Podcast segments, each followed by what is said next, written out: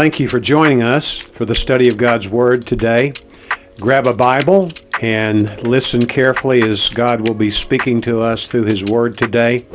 And may the words of my mouth and the meditation of our hearts be pleasing in your sight, O Lord, our Rock and our Redeemer.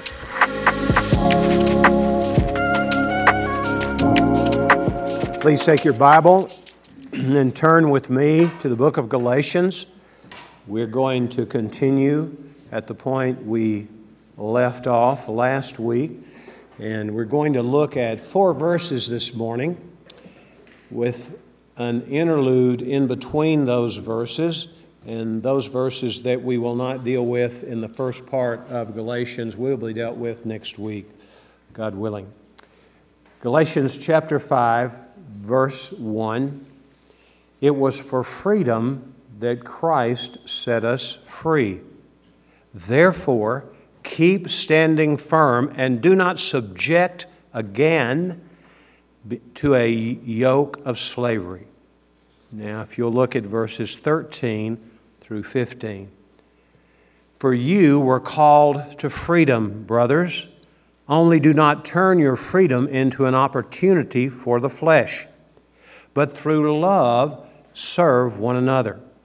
For the whole life, law rather, is fulfilled in one word, in the statement, you shall love your neighbor as yourself. But if you bite and devour one another, take care lest you be consumed by one another. The man who is most often associated with what we call the Protestant Reformation was Martin Luther. Luther was born into a middle-class family in what now would be the eastern part of Germany. It was Saxony at the time, part of the Holy Roman Empire. His family was a devout and practicing Roman Catholic family. His father, Hans, was a man who suffered from what one might call an inferiority complex.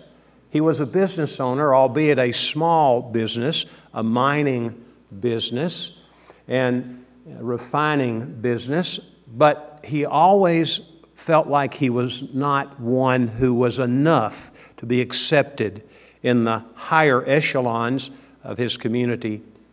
He had four sons, two of whom died during the plague, and one who survived besides Martin. His name was James. He had great aspirations for Martin, his son. His aspiration was that he would go to university, achieve his master's degree, and then go on to study for the law and become a lawyer. Martin did go to Erfurt to study. He earned his master's degree there. But in the summer, when he was twenty-two years of age, he found himself caught in a ferocious thunderstorm as he was traveling. And a lightning bolt struck the tree beside the road where he was at the time. It frightened him to the point that he cried out to Saint Anna, who was supposedly the mother of Mary, the mother of Jesus. And he said, if you will save me and provide shelter for me from this storm, I will basically go and be a monk. Well, that was quite a drastic response. And to cr- the credit of Martin Luther, he was a man who had been raised to be a person of integrity, and he followed the promise. Now, probably he had been thinking about doing that for a long time, but in an effort to please his father, he pushed it aside. He went there, he studied, and he went into the Augustinian sect, and the monastery was led by the man named von Staupitz, and von Staupitz was actually his, that is Luther's, father confessor. And no one of the monks frustrated von Staupitz like Luther, especially when it came to his confessions. It's said that one time he confessed nonstop for six hours. The man had a problem with sin, you would say, like we all do, really. And von Staupitz said to him one day, he said, God is not angry at you, Luther. He is finding himself with you being angry with him. Luther would confess, and then with every confession, he would think of some other way he had opposed God and sinned against God. And virtually all the things he confessed were sins of the mind and the heart, not necessarily of outward action. So he was not a guy who was making stuff up. He was just a man who was a very active thinker, and he was honest about his response to what he knew to be sin from Scripture and other things.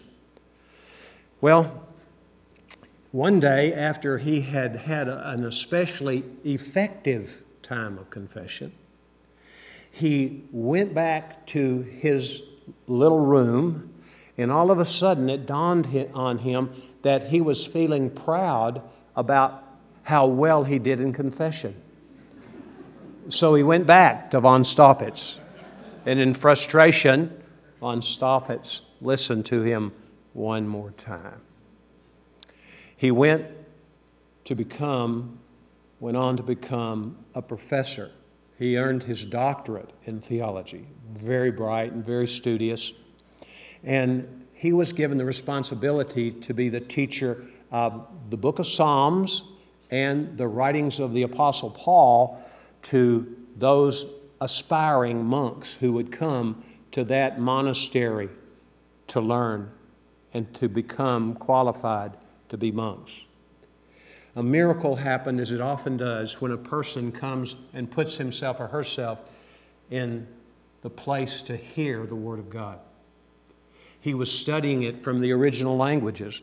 And as he pored over the book of Romans, he came to the seventeenth verse of the first chapter, which says, "The righteous man lives by faith." This was not the first time that he had read that statement. The record does not record how many times he had. But when he read it that time, a miracle occurred. The Spirit of God spoke to him and revealed to him that it's not by works of the law that a man is being saved, but we are saved by the Lord's grace through faith in Christ alone, by grace alone, and we are given that in Christ Himself. And He was changed. And as the old saying goes, the rest is history. And we ourselves are beneficiaries of the work that that man did. More importantly, to put it properly, the work that God did through this man. The book of Galatians was also a favorite of his. He wrote a commentary on the book of Galatians. And interestingly, John Wesley, many of you know the name John Wesley. Some of you are from a Methodist background. The Wesleyan tradition, as it's so called, it really was a Whitfieldian. George Whitefield was the one who was the first pioneer into the Methodist way of thinking. But nevertheless, Wesley was in a reading session, someone simply reading the preface to Martin Luther's treatment of the book of Galatians. And as it was read, and he heard how this book is one that is about the grace of God, and we're saved not by works, but through the work of Christ Himself. We become righteous in Christ, and it's we who become the righteousness of God in Christ. He was just blown away, Wesley was, when he heard this treatment and gave his life to the Lord. The book of Galatians. So far, you may be getting tired of it. Sometimes I'm getting tired of it, to be truthful, because how can you say the same thing as creatively as the Spirit of God said it? Well, it's not my responsibility as a teacher of God's Word and giving the whole counsel of God to make those determinations. We're still here and we're still learning. But we're getting to a point where we're seeing Paul really nail it down for us. And look at verse one of chapter five. It was for freedom that Christ set us free. As I was doing my study, I said, well, this seems on the surface to be something that is somewhat redundant. It was for freedom that Christ set us free. But if you know the context of that statement, what has happened in the first four chapters, what you know is it would be legitimate to insert a couple of words, and listen for the insertions. It was for freedom from the law that Christ has set us free from legalism. The law is the law of God. Is the law of God something that's not good? Absolutely not. When you read what Paul has to say about the law of God in the seventh chapter of Romans, he clearly says the law is unequivocally good. It is perfect. And earlier in that great epistle of Romans, Paul talks about it is our privilege to have the law of God because the law of God makes us aware of our need of a Savior because, and this is not in the Bible, like Luther, we find great frustration when we try to make ourselves right. There's no end to the need for us to confess. And I'm not saying now that we know Jesus, we don't confess our sin. The Bible says to believers in the book of First John that if we say that we have no sin, we are fools. We're fooling ourselves. We're just hoodwinked by our own selves. So if we confess our sins, He is faithful, God being the antecedent of He, and just to forgive us of our sins and cleanse us of how much unrighteousness? All. So when we do sin, we become aware of it. And what do we do with it? Let me interrupt myself here a moment. A thought entered my mind. Does it pain you when you sin against the Lord? That has been my experience after coming to know Jesus as my Lord and Savior. I know when I've sinned almost every time. I'd say ninety-five percent at least, maybe all the time. But why? Because the Holy Spirit who lives in me, Jesus says, I will ask the Father and He will give you another helper that He may be with you forever. And among the things which He will do, He will convince you, convict you of sin. When you sin, just like that, if you walk with the Lord, He lets you know. And it's a signal to confess and repent. I thought you said earlier, Pastor, that we are the righteousness of God in Christ, that we've been forgiven. There is no condemnation for those in Christ Jesus. You've told us so many times, and rightly so, because that's the truth. But as we grow from immaturity and infancy spiritually to become more like Christ, we grow closer to Him, and the closer we come to Him, the more we're exposed to His holiness, and His holiness is that which highlights sinful thoughts, sinful words, and sinful acts in my life. And it's not unique to me. It's for all of us who know Christ. And we want to be right with the Lord in the present, not just in the overarching part of all of our lives in Christ, but every part. It was for freedom from the law that Christ set us free. We don't have to strive to keep all the law. Who kept it? The only one who has ever kept it, who? It was Jesus Himself who kept it. And Christ has set us free from legalism. Now, what do I mean by legalism? I'm not sure I can give the best definition, but legalism is a lifestyle of making every effort to keep all the commandments of the Lord, not just the Ten Commandments, but associated commandments in Scripture.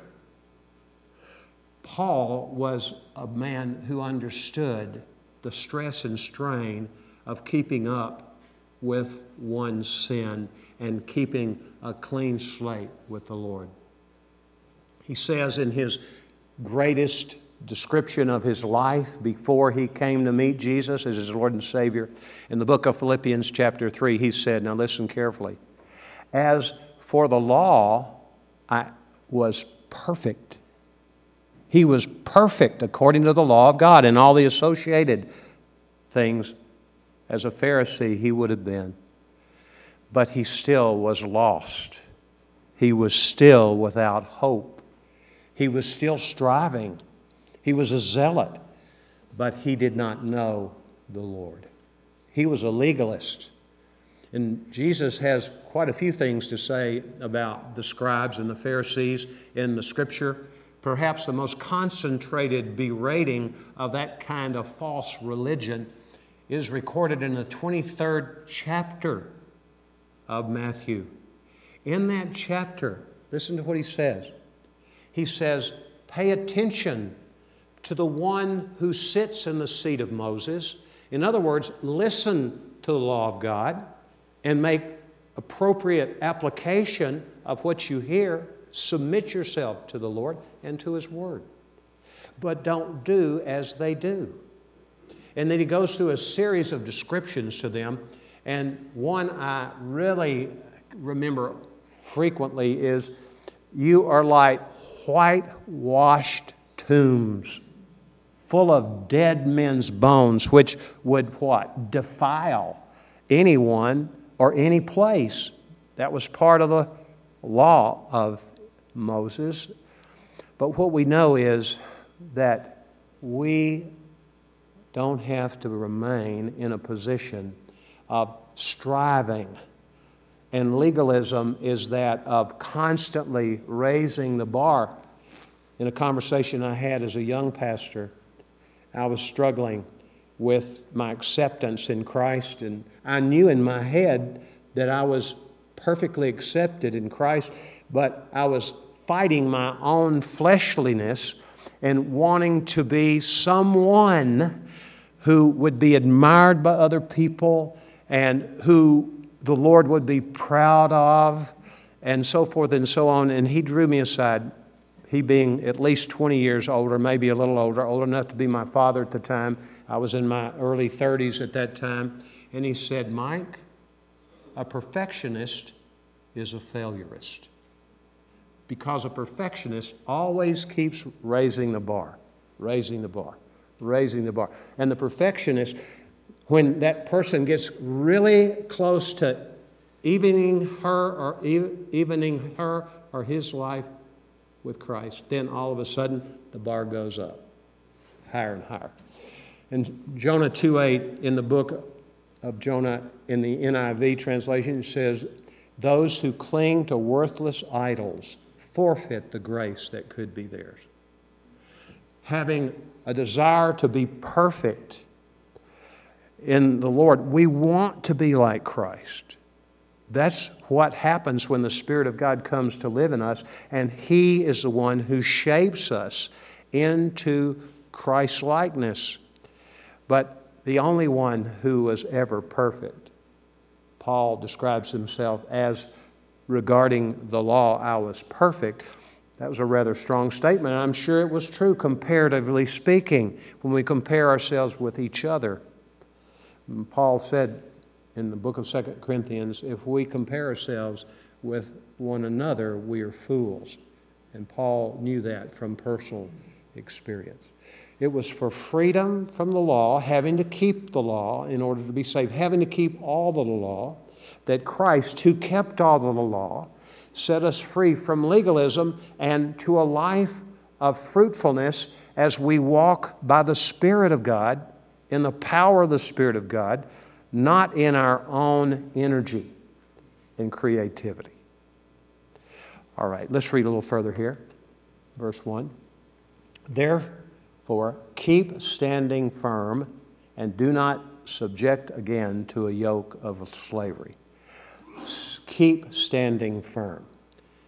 Perhaps you're aware that Paul and James both talk about standing firm, standing up against the enemy, Satan and his minions.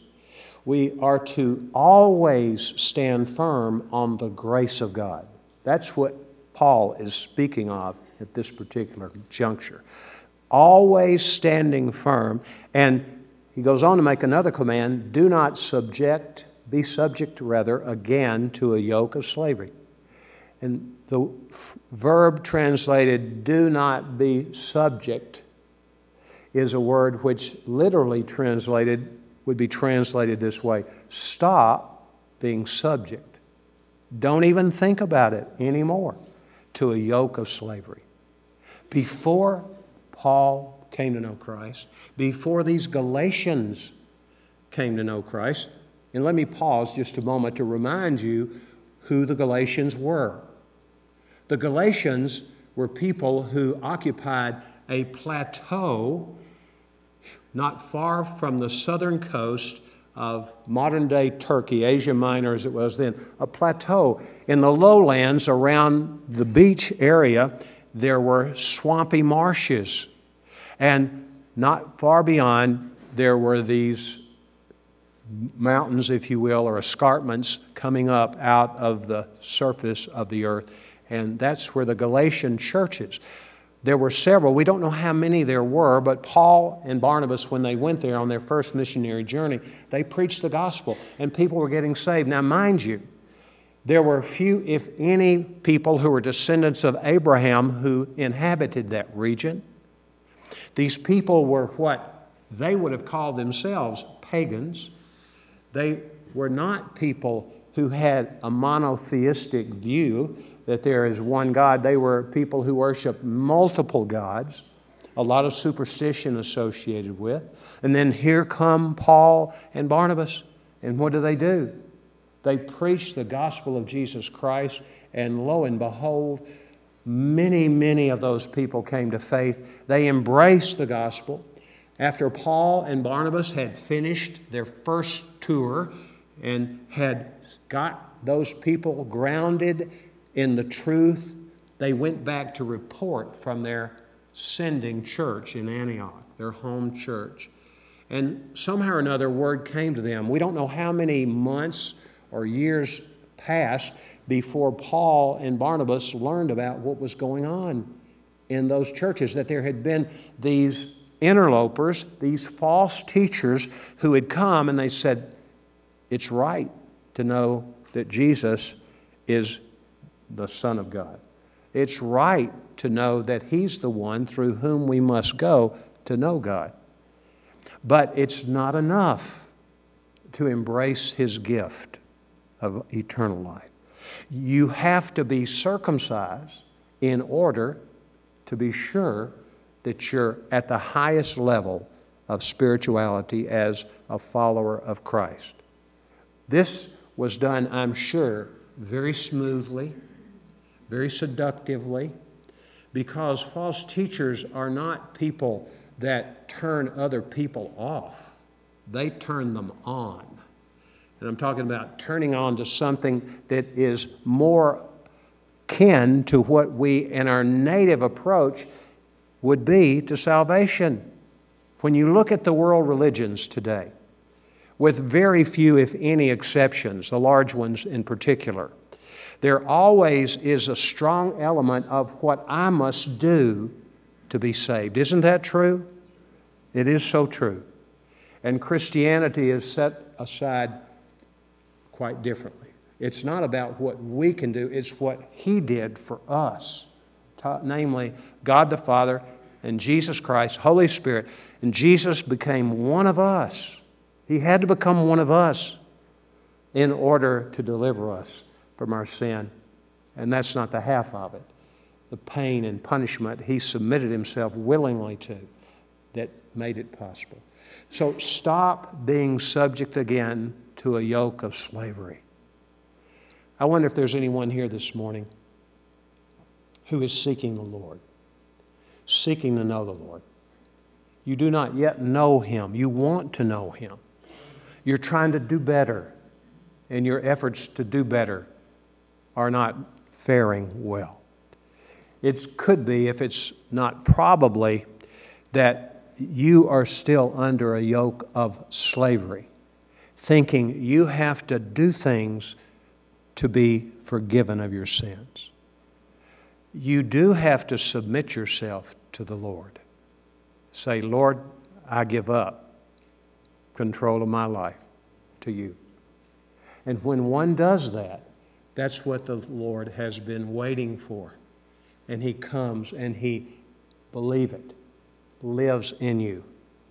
Remember what the Bible says in the book of John, but as many as received him, namely Jesus, to them he gave the right to become children of God, even to those who believe in his name.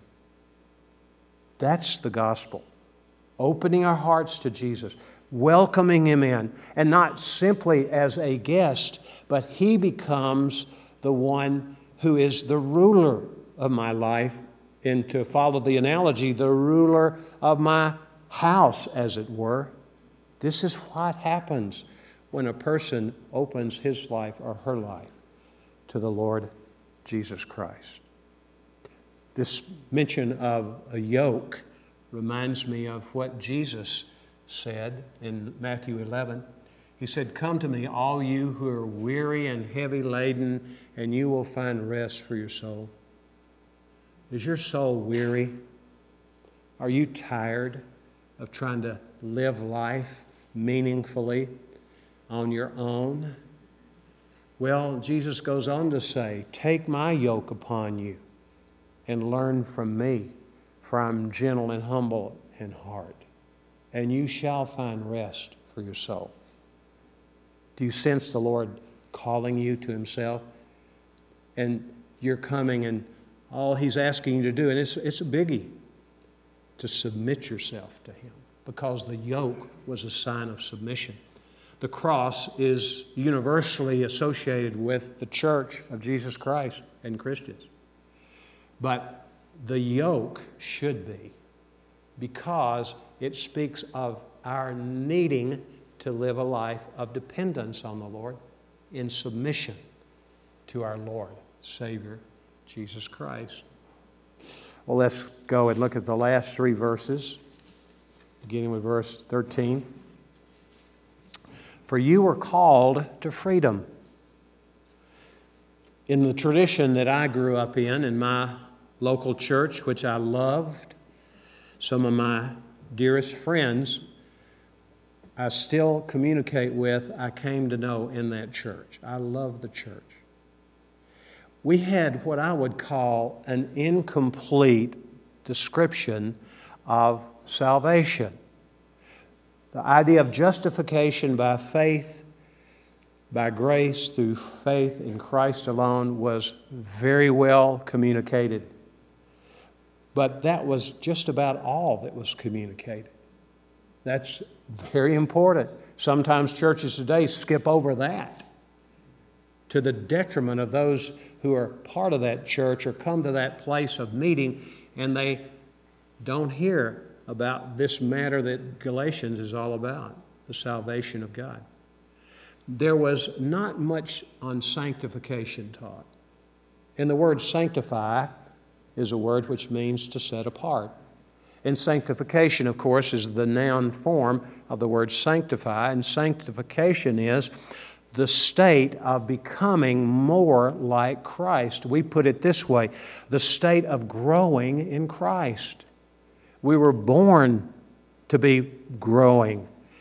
We know this spiritual growth that is called for is something that lasts throughout the entirety of our lives here on earth, and quite possibly, if not probably, into eternity.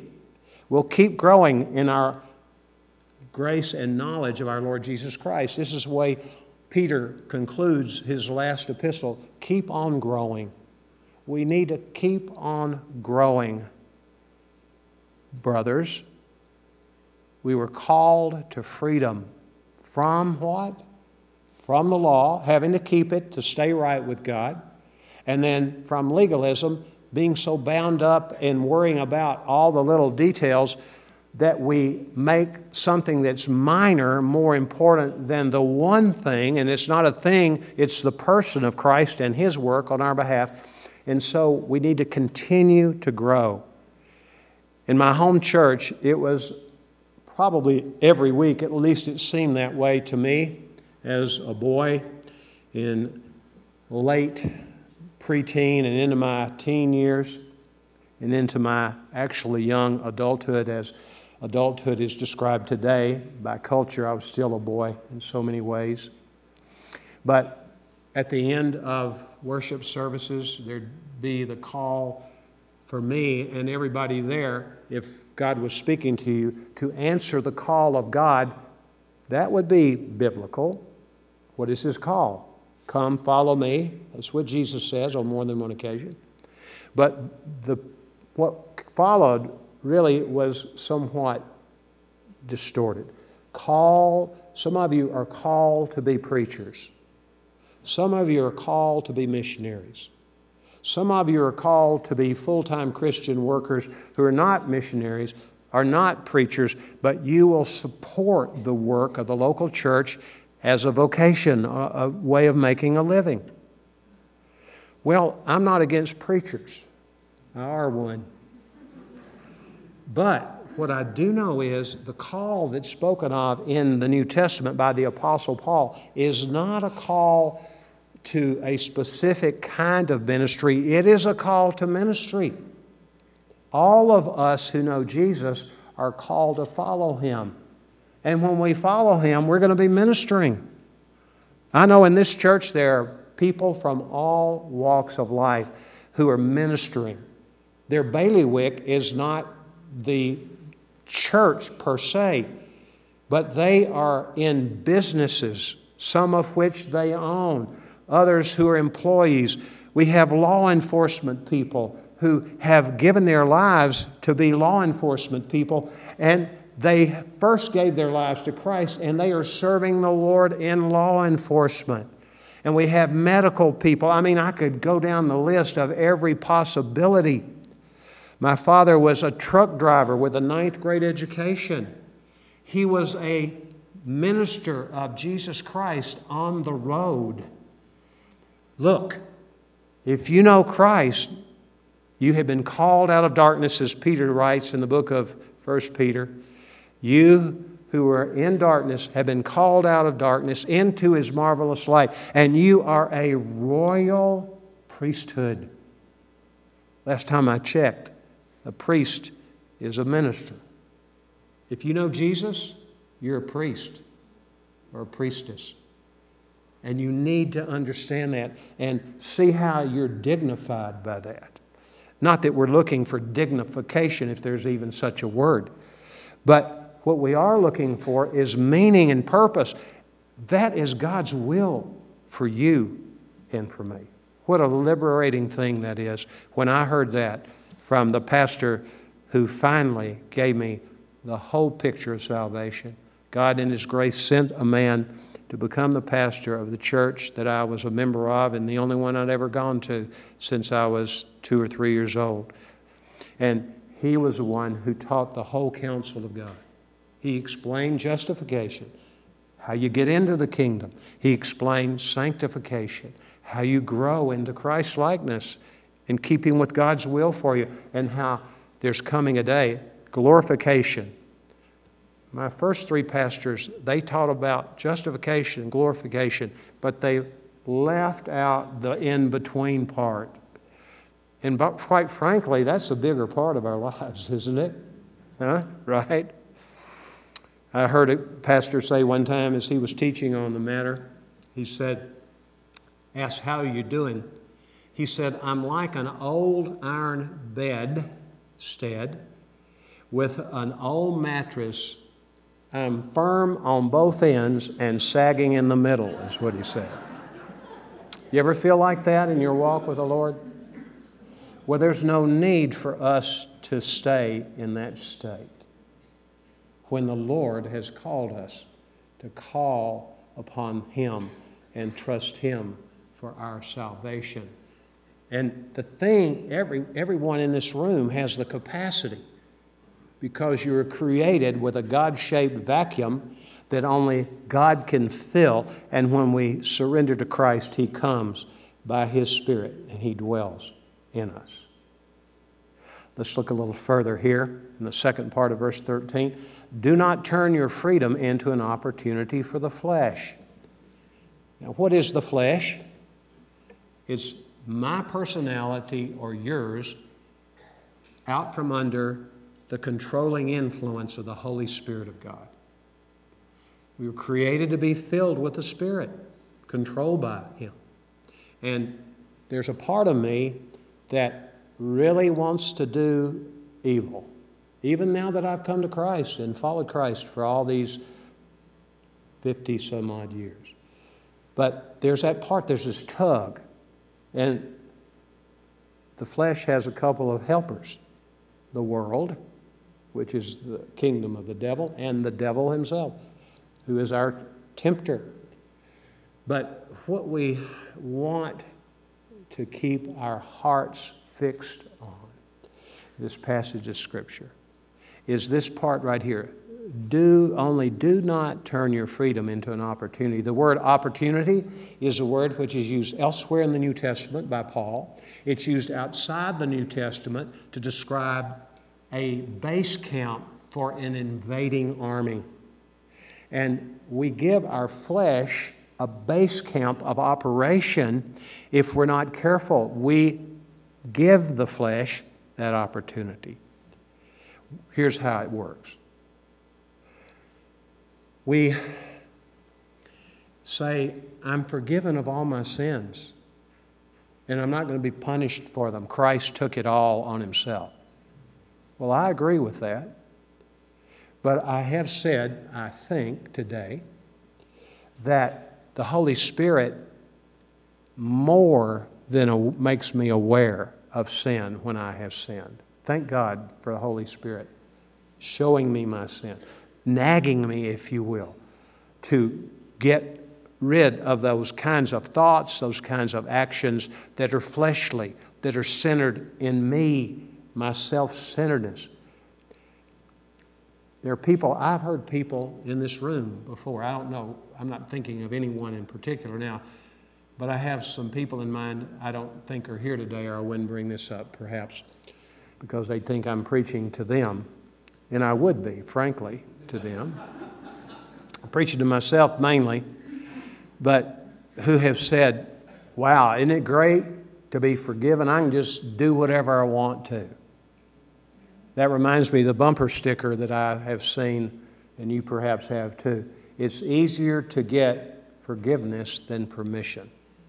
That is a godless way of living. Because when you know Jesus Christ, even though sin is pleasant for a season, is what the Bible says in the book of Hebrews, you don't want to do it. Some of you know what I'm talking about. You, you've been tempted to sin. I don't want to do it. I don't want to do it. The next thing you know, there you are again. That means either you don't know Jesus yet, or if you know Him, you have not walked in the truth of this Scripture. And that is, we're to live day by day, step by step, in close association with our Lord and Savior, Jesus Christ. But through love, serve one another. I'm going to spend the lion's share of the time we have left right here. You shall love your neighbor as yourself. This is a command, obviously, and come to find out, it's not something that's new to the New Testament. We know Jesus says, a new commandment I give to you, that you love one another, even as I have loved you, that you also love one another. Notice there's a difference between that, a new commandment, and He gives an illustration in Himself. You'll love others like I have loved you. You will lay down your life for others. There's an element of that in this command, but it first appears in the book of Leviticus. So if you have your Bible, please turn to the book of Leviticus. You may not even know where it is. And if you tried to read it before, you might say, I'll never try it again. It's tough, isn't it? But there are great truths in the book of Leviticus, not the least of which is found in verse eighteen of chapter nineteen. You can remember that, nineteen eighteen. God speaks through Moses. He says, "You shall not take vengeance, nor bear any grudge against the sons of your people, but you shall love your neighbor as yourself." Aha! Moses. two thousand years. Not really. More like thirteen hundred years before Jesus. A long time. You shall love your neighbor as yourself. When I finally had that dawn on me, and I can't tell you how many years ago when I was reading Leviticus it occurred, but I began to think every text has a context. So maybe I can get some help from this teaching of Moses about how I can be a loving neighbor. And sure enough, it's in the context. Look at verse nine. "Now when you reap the harvest of your land, you shall not reap to the very corners of your field, neither shall you gather the gleanings of your harvest, nor shall you glean your vineyard, nor shall you gather the fallen fruit of your vineyard." Why? "You shall leave them for the needy and for the stranger. I am the Lord your God." If we were to go to Deuteronomy chapter fifteen, we would hear this from the Word of God. "The poor you will always have with you." I've scratched my head many times. Why, Lord? If you're the giver of all things, you couldn't, couldn't you eliminate hunger in the world? Well, that would require the wiping out of mankind because we're selfish. We worked hard to earn that money. You ever said that or heard somebody say that? We do work hard, and in working hard, we're doing what God says. Whatever your hand finds to do, in the book of Ecclesiastes, do it with all your might. In parenthesis, I would say independence upon the Lord. But the Bible says in Deuteronomy eight, you were given wealth by God. He gave you the gifts and the opportunities and the temperament and the background of upbringing in your family so that you worked hard. And what you're to do, the what does the Lord God say?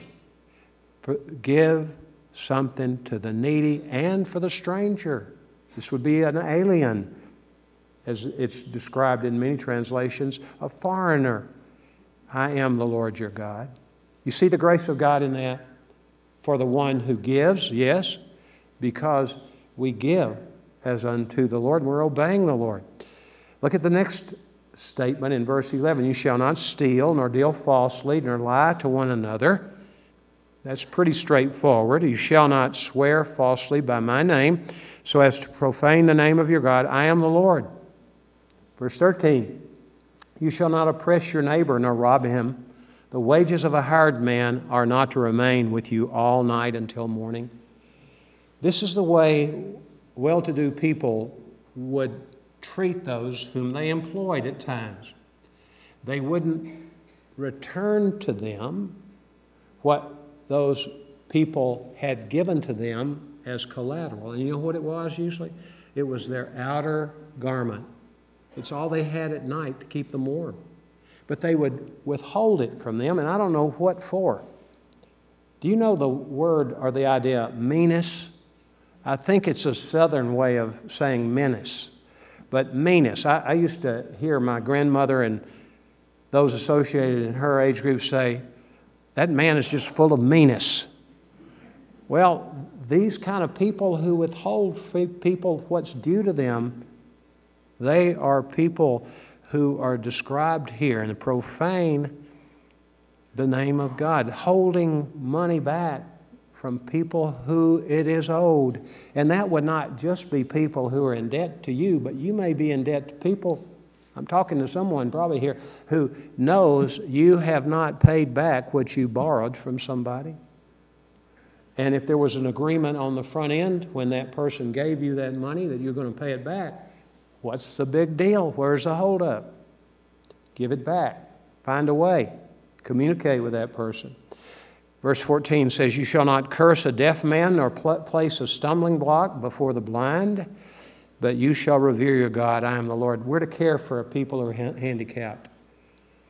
And we're to treat them as they are, human beings who have an impediment that God uses in many cases. Some of the most devout, most winsome followers of Christ I've known are people who have handicaps.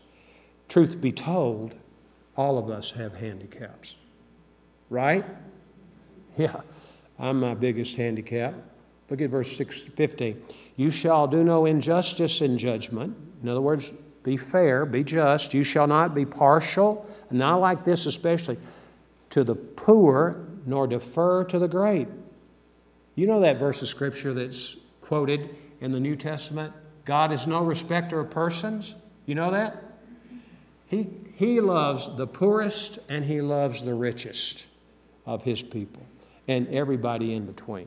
So I should not defer to a wealthy person or to a poor person over anybody. I need to be, I'm trying to look for a word. I hadn't planned to say it, so I don't know how to say it, but I have it in my mind. Discriminatory, I guess is the word, but based on the way a person has things in his or her life. Verse sixteen says, you shall not go about as a slanderer among your people, and you are not to act against the life of your neighbor. I am the Lord. There again, that's self-explanatory. You shall not hate your fellow countrymen in your heart. That's where hate begins, isn't it? It's a heart issue. The Bible warns us in the book of Hebrews, chapter twelve, that we are not to let a root of bitterness grow up in our heart, because it will not only contaminate you and me, it will contaminate all the people around us. If you're harboring unforgiveness, let go of it. You cannot reach your potential as a follower of Christ, and you're going to mess up a lot of other lives in your nuclear family and in your associations, because that bitterness poisons the minds and hearts of others in your sphere. Middle of seventeen, you may surely reprove your neighbor. The Bible says, faithful are the wounds of a friend.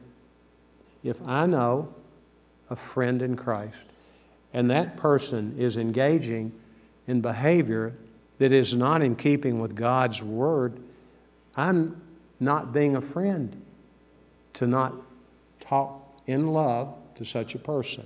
We're going to look at that a little later in the sixth chapter of Galatians, by the way. But shall not incur sin because of him. You shall not take vengeance, nor bear any grudge against the sons of your people, but you shall love your neighbor as yourself. I am the Lord. Think about that. Look at it. There's more in that chapter that could apply, but we're going to about run out of time if we don't go on and not complete what we're looking at. Look at verse fifteen. But if you bite and devour one another, take care lest you be consumed by one another. Now, they weren't eating each other's flesh, but they were backbiting and to devour. The first part of that statement, where it talks about not bite to bite, is a little milder word, believe it or not, than devour. This means eating. It was used outside the New Testament to describe eating all the meat off the bone. And sometimes we're like a school of piranha. Have you ever seen that? That scares me to death to even think about it. I never want to go into Brazilian waters swimming or wading or fishing. How they just, and in a matter of minutes, they can devour an entire, entire cow. But what we know here is our words can kill people. The Bible says death and life are in the power of the tongue. And we need to be careful. We need to take care lest we be consumed by one another. There's a phenomenon in the world of animals. It's called filial cannibalism. And I saw some examples of it before I even thought about this passage of Scripture recently. One, I'll just say one. There was a big python cannibalizing uh, another big python. Wow. That took a while to digest that meal. But we need to understand, we are people who need to guard our tongue. Read James chapter three for a commentary on this. And we need to be people who yield our tongues to God as not a weapon of unrighteousness to cut people down, but as a weapon of, a, a weapon of righteousness, and use our words to build people up. The Apostle Paul speaks often of the matter of our being in the positive relationship with one another. And among the things he says about that, and I looked up there thirty times at least in the New Testament, the overwhelming majority of which came from the pen of the Apostle Paul, to do something for one another, accept one another. That's found in the book of Romans. Build up one another. That's found in the book of First Thessalonians. Honor others above yourself, again, in the book of Romans. Care for one another. Share with one another. All these things, this is the heart of the Spirit of God. And Paul had such a heart as he thought about this whole matter of being a person who walks in the Spirit. We're going to learn more about walking in the Spirit here in a couple of weeks. It's getting into some really awesome truth, not that what we've studied before is not awesome. It's all God's Word. But we need to walk by the Spirit. Let me simply say, what does it mean? I'm repeating myself. To walk by the Spirit means to surrender your life to the Holy Spirit's leadership and depend upon Him exclusively for what you think. And you say, how in the world is that possible? Well, He has made the possibility of our having total access to the mind of Christ. Did you know that? Holy Spirit coming to live in me gives me a direct access to the mind of Christ. And where is it found? In the Word of God. We read the Word of God, not to get smarter. There is a legitimacy to becoming wiser, and that's only to be found by submitting ourselves to the truth of God's Word.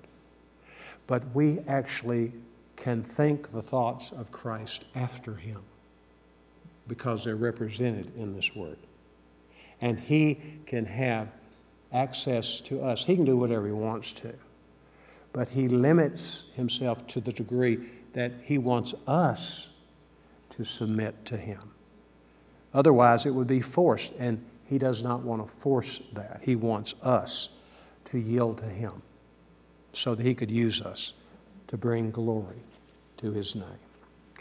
I'm going to read four verses to end. This is from the book of Romans, chapter five, the last two verses of chapter five of Romans, and the first two of verse six. Take these home. I want to give you an assignment. Take these home and think about them. And the law came in that the transgression might increase, but where sin increased, grace abounded all the more, that as sin reigned in death, even so grace might reign through righteousness to eternal life through Jesus Christ our Lord. What shall we say then? Are we to continue in sin that grace might increase? May it never be. How shall we who died to sin live in it? Amen. Let's pray. Thank you, Father, for being such a good Father to us. Oh, Lord, forgive me, forgive us for not appreciating who You are. Forgive us for being wayward children. And Holy Spirit, thank You for coming to indwell us.